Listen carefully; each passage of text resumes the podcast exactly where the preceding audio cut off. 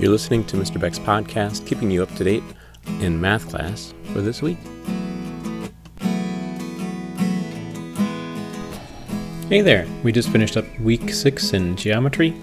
Um, we started the unit two, unit two, on reasoning in geometry, because in geometry we have definitions. Like a definition of a rectangle is it's a parallelogram with all equal angles.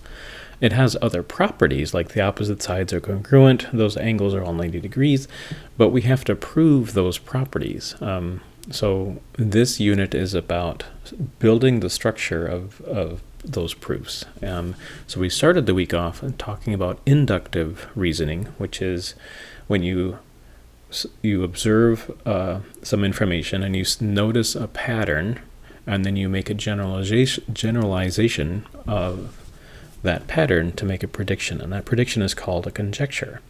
Um, so, for example, if you're a child and you see all kinds of birds flying, robins, bluebirds, blue jays, chickadees are all flying, as a child you might think, well, if I see all these birds flying, you would logically conclude through inductive reasoning that all birds fly. Um, you would need a counterexample to disprove that, you know, for like an ostrich or a kiwi or a penguin or something like that.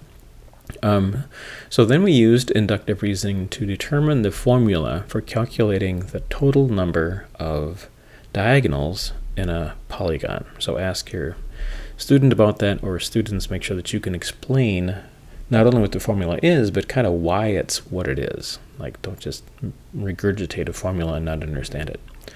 Um, we the second part of the week we talked about deductive reasoning, which for me is really exciting. Deductive reasoning is the process of um, where each statement in your reasoning is a logical conclusion from a previous statement. So you're not looking at a whole bunch of um, objects. You know, you're not looking at a whole bunch of comp, uh, 70 degree angles and noticing that their complement are all 20 degree angles. You're not looking at that. You're just saying logically, well, if if it's a 70 degree angle and if you're looking for its complement, the two angles have to add up to 90 degrees. Therefore, you're missing 20 degrees, so the other angle must be 20 degrees. That's using deductive reasoning.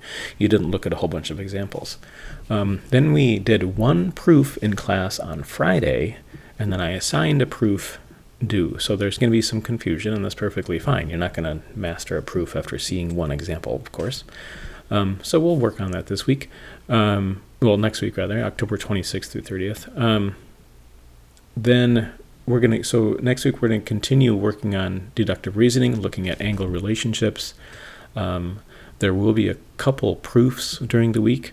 Um, Thursday's lesson is really important. That's one that we will be using throughout the rest of the unit. Um, so make sure that your students understand Thursday's work. So that's all we did in geometry. I hope that you had a good day, and I will see you later. Thanks for listening to the podcast. Tune in again next week.